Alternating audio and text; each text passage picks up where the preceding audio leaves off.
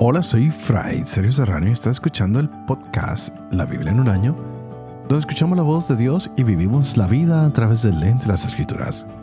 El podcast de la Biblia es presentado por Ascension.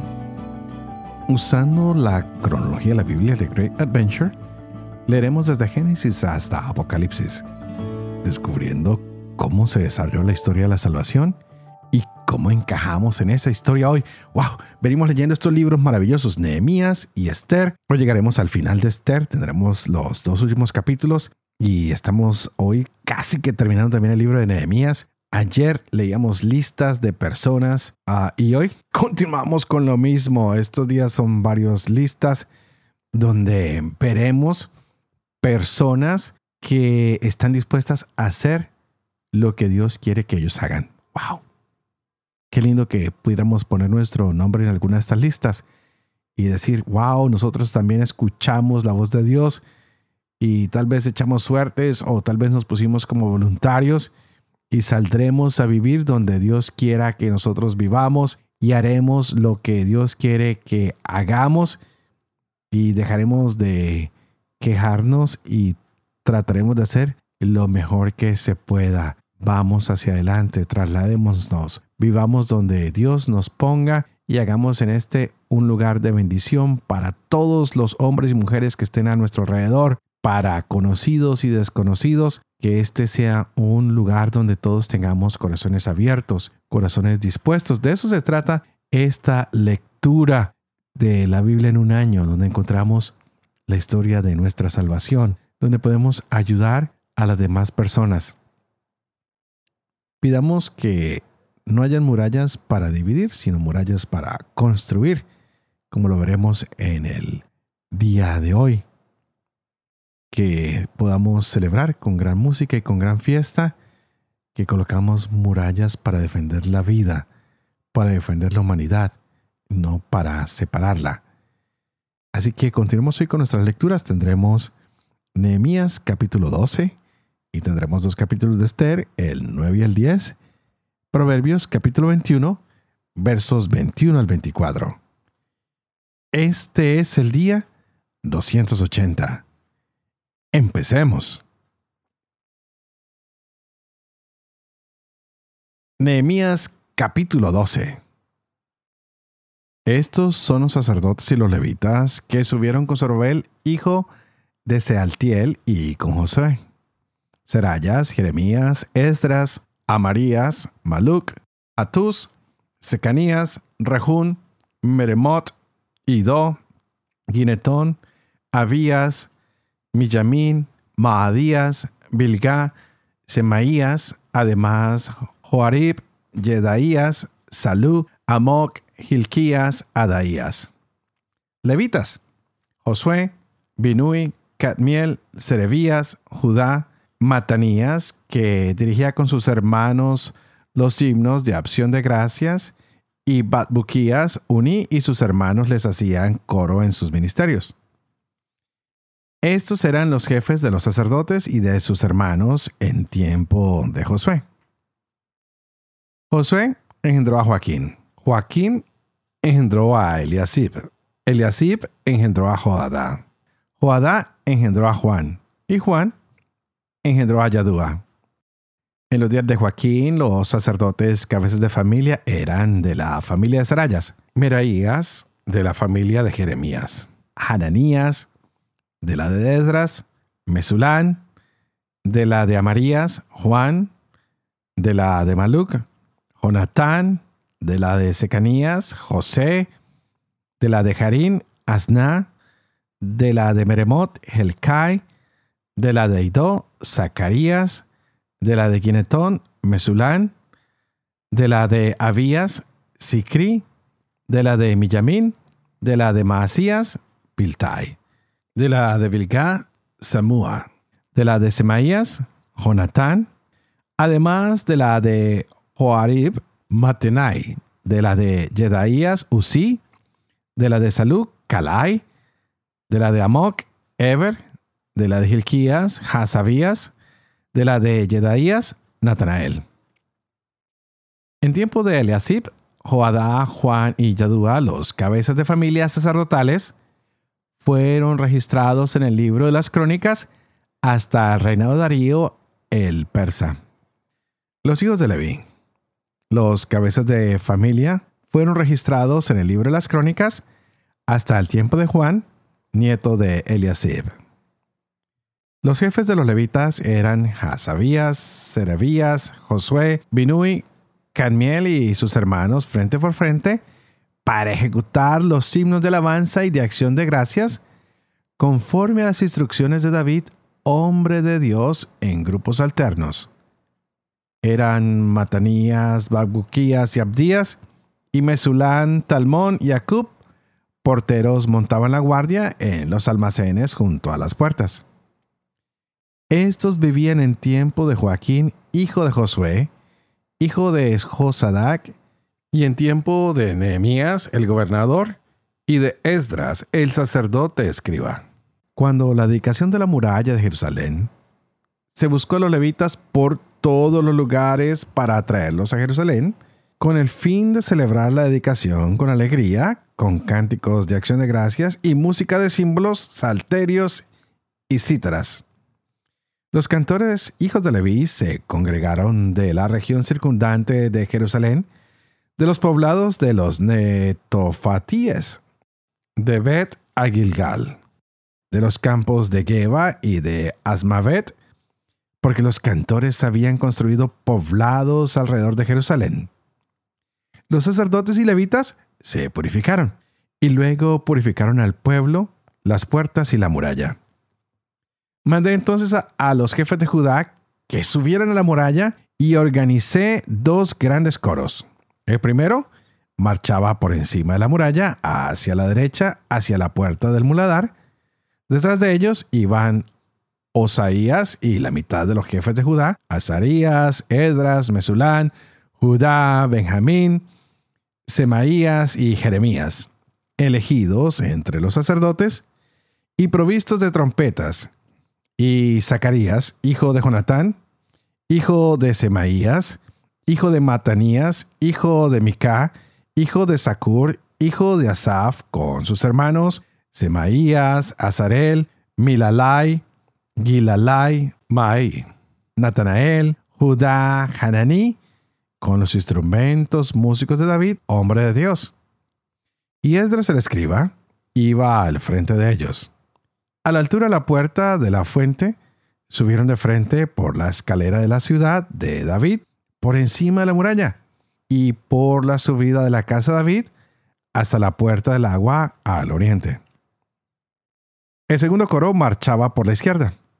Yo iba detrás con la mitad de los jefes del pueblo, por encima de la muralla, pasando por la torre de los hornos hasta la muralla de la plaza, por encima de la puerta de Efraín, la puerta de los peces, la torre de Hananel, hasta la puerta de las ovejas.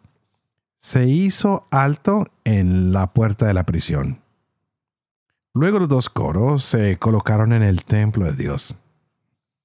Tenía yo a mi lado a la mitad de los consejeros y a los sacerdotes Eliaquín, Maasías, Millamín, Mica, el Joenai, Zacarías, Hananías, con trompetas, y Maasías, Semaías, Eleazar, Usí, Juan, Malquías, Elam y Eser. Los cantores entonaron su canto bajo la dirección de Gisrajías. Se ofrecieron aquel día grandes sacrificios y la gente se entregó a la algazara, pues Dios les había concedido un gran gozo. También se regocijaron las mujeres y los niños, y el alborozo de Jerusalén se oía desde lejos. Aquel mismo día se nombraron hombres encargados de los aposentos destinados a almacenar las ofrendas reservadas, las primicias y los diezmos. Debían recoger en ellos, según los campos de las ciudades, las porciones que la ley otorga a los sacerdotes y a los levitas pues Judá se complacía en ver a los sacerdotes y levitas en sus funciones. Ellos cumplían el ministerio de su Dios y el ministerio de las purificaciones junto con los cantores y los porteros conforme a lo mandado por David y su hijo Salomón. Pues ya desde un principio, desde los días de David y de Asaf, había jefes de cantores y cánticos de alabanza y acción de gracias a Dios. Y todo Israel en tiempo de Zorobabel y en tiempos de Nehemías daba a los cantores y a los porteros las raciones correspondientes a cada día. A los levitas se les entregaban las cosas sagradas y a los levitas entregaban su parte a los hijos de Aarón. A los levitas se les entregaban las cosas sagradas y los levitas entregaban su parte a los hijos de Aarón.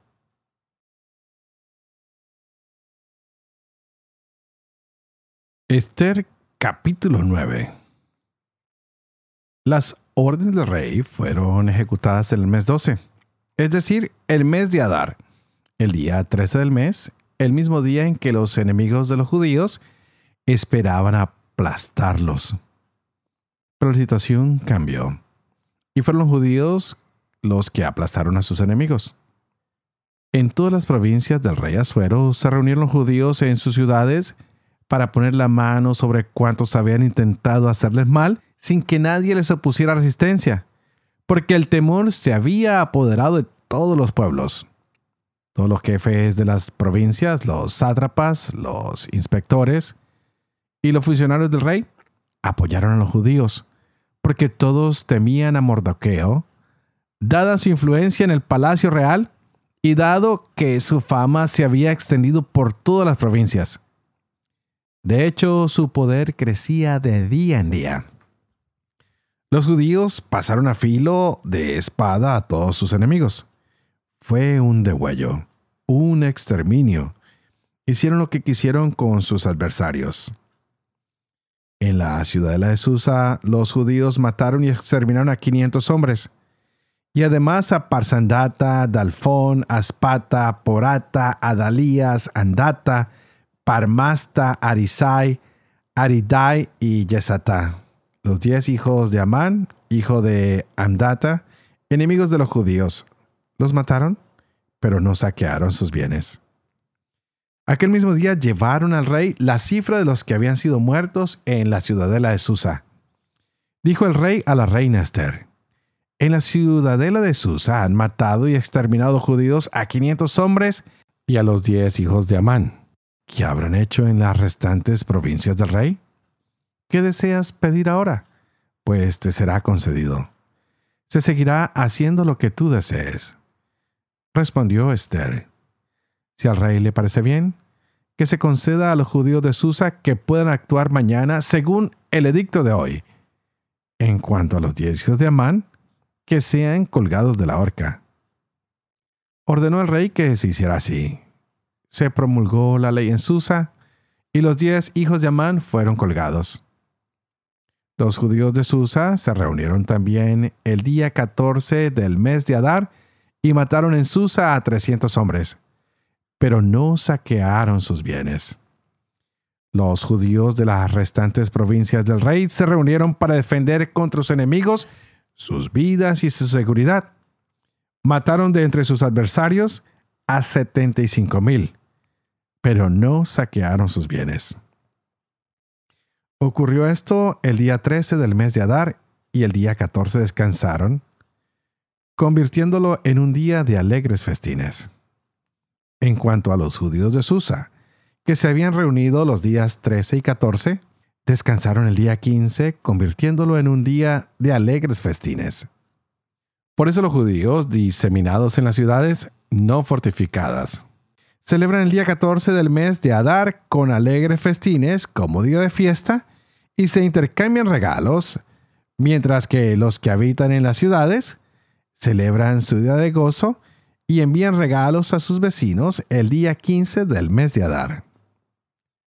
Mardoqueo consignó por escrito todas estas cosas y envió cartas a los judíos de todas las provincias del rey Azuero, tanto lejanos como próximos, ordenándolos que celebraran todos los años el día 14 y el día 15 del mes de Adar, porque en tales días obtuvieron los judíos paz contra sus enemigos y en este mes, la aflicción se trocó en alegría y el llanto en festividad, que los convirtieran en días de alegres festines y mutuos regalos, y de donaciones a los pobres.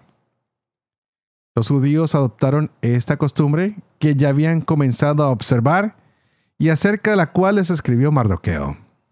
Amán, hijo de Amdatá de Agat, enemigo de todos los judíos, había proyectado exterminar a los judíos y echó el pur, es decir, la suerte para su ruina y exterminio. Pero cuando se presentó al rey para hacer ahorcar a Mardoqueo, su proyecto se volvió contra él, y los males que había meditado contra los judíos cayeron sobre su cabeza, siendo ahorcados él y sus hijos. Por esta razón, estos días son llamados Purim, de la palabra pur. Asimismo, por todo lo relatado en esta carta, por lo que ellos mismos vieron y por lo que se les contó. Hicieron los judíos de estos días una institución irrevocable para sí, para sus descendientes y para todos los que se pasaron a ellos conforme a este escrito y esta fecha de año en año. Así estos días de los Purim, conmemorados y celebrados de generación en generación, en todas las familias, en todas las provincias y en todas las ciudades, no desaparecerán de entre los judíos, ni su recuerdo se perderá entre sus descendientes. La reina Esther, hija de Abijail, y el judío Mardoqueo. escribieron con toda su autoridad para dar fuerza de ley a esta segunda carta de los Purim, y se enviaron cartas a todos los judíos de las 127 provincias del rey Asuero, con palabras de paz y fidelidad, para ratificar en su fecha estos días de los Purim, tal como había sido ordenado por el judío Mardoqueo y la reina Esther, y tal como lo habían establecido para sí mismos y para sus descendientes, añadiendo lo tocante a los ayunos y lamentaciones. La orden de Esther fijó la institución de estos Purim y quedó consignado en el libro.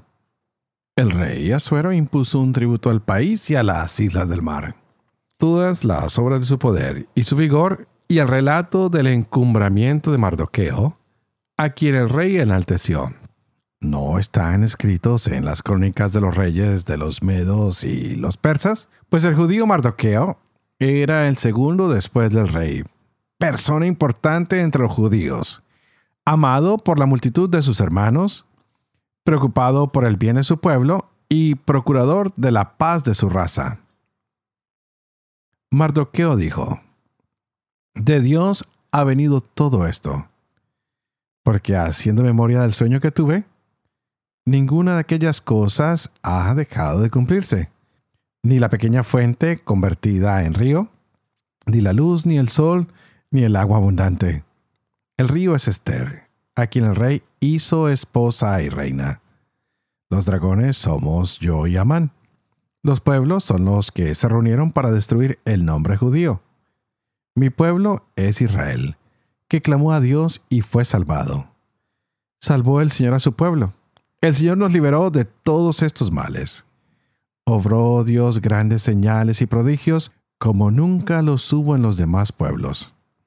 Por eso, Dios ha marcado dos suertes, una para su pueblo y otra para los pueblos restantes.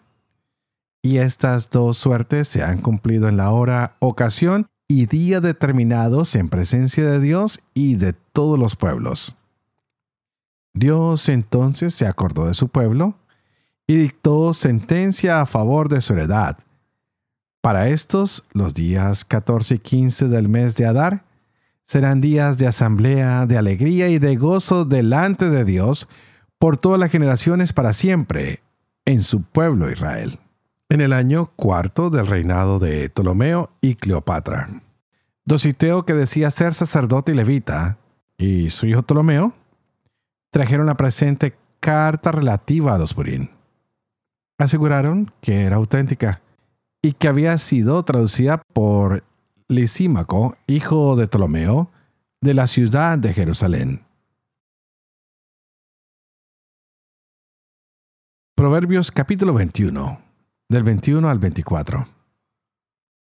El que busca justicia y bondad encontrará vida y gloria. El sabio asaltará la ciudad de los fuertes y derribará la fortaleza que la protegía. El que cuida su boca y su lengua evita el peligro. Se llama arrogante, fanfarrón e insolente al que actúa con excesiva arrogancia. Padre de amor y misericordia, tú que haces elocuente la lengua de los niños, educa también la mía. E infunde en mis labios la gracia de tu bendición, Padre, Hijo y Espíritu Santo. Y a ti te pido que juntos oremos hoy para que el Espíritu Santo abra nuestra mente, abra nuestro corazón y así podamos cada día conocer más de este plan de salvación de Dios para nuestras vidas. Wow, hemos eh, llegado al final del libro de Esther. Este es un libro definitivamente donde Dios nos demuestra su providencia, como Él ha protegido a los israelitas exiliados y los ha rescatado de lo que era una destrucción inminente. No se menciona la acción de Dios o Dios dirigiendo de manera directa, pero indirectamente él ha puesto todo en orden y se lo había revelado a Mardoqueo en un sueño. Y es así como al final del libro se nos cuenta que todo lo que él soñó se hizo realidad porque Dios lo había puesto en su mente y en su corazón. Lo había revelado. ¡Wow! Hermoso. A pesar del exilio, que nos muestra un sentido de lo que podríamos llamar la ausencia de Dios, nos damos cuenta que realmente nunca está ausente. Los que a veces nos exiliamos o ausentamos de la presencia de Dios, pues somos nosotros. Dios nunca abandona sus promesas. Y es lo que hemos visto en este libro de Esther, que Dios trabaja incluso en el desorden y la pereza y la ambigüedad y la locura humana, Dios trabaja ahí. Él nos utiliza a ti y a mí para cumplir con sus propósitos, aunque seamos instrumentos ineficientes o impuros o imperfectos. El Señor hace su trabajo que es puro y perfecto a través de nosotros. Con este libro se nos pide que confiemos en lo que Dios está haciendo, en su divina providencia. Aunque no veamos a un Dios trabajando directamente, debemos esperar en Él. Aunque todo se vea oscuro, aunque la noche esté oscurísima, oscurísima, acordémonos que entre más oscuro esté, es porque pronto va a amanecer, pronto veremos la luz de Dios. Un Dios que nos redime, que está con su pueblo, que no nos abandona. Y de esto se trató el libro de Esther. Grandes oraciones que vimos en este momento de Mardoqueo, de Esther, la importancia del ayuno, de prepararnos y decir, Señor, vamos a ayunar y muéstranos de esta manera cómo ganar nuestras batallas diarias contra la tentación, contra el desánimo, contra la destrucción inminente una historia que nos mostró la fantástica fidelidad que Dios tiene para con su pueblo. Gran bendición para cada uno de nosotros que estamos siguiendo este podcast, descubrir cómo Dios actúa a través de los tiempos y que nunca nos abandona. Ya mañana concluiremos con el libro de Nehemías, con el capítulo 13. Leeremos también Malaquías un poco y nos preparamos para empezar una nueva historia. Por ahora, yo oraré por ustedes. Ustedes, por favor, oren por mí para que yo pueda seguir siendo fiel a este ministerio que se me ha confiado, llevar la Biblia en un año a sus hogares, a sus mentes y a su corazón, para que yo también pueda vivir con fe lo que leo y lo que enseño, para que pueda enseñar siempre la verdad y sobre todo para que ustedes y yo podamos cumplir lo que esta palabra nos enseña. Y que la misión de esto poderoso, que es Padre, Hijo y Espíritu Santo, descienda sobre cada uno de ustedes y nos acompañe siempre. Que Dios los bendiga.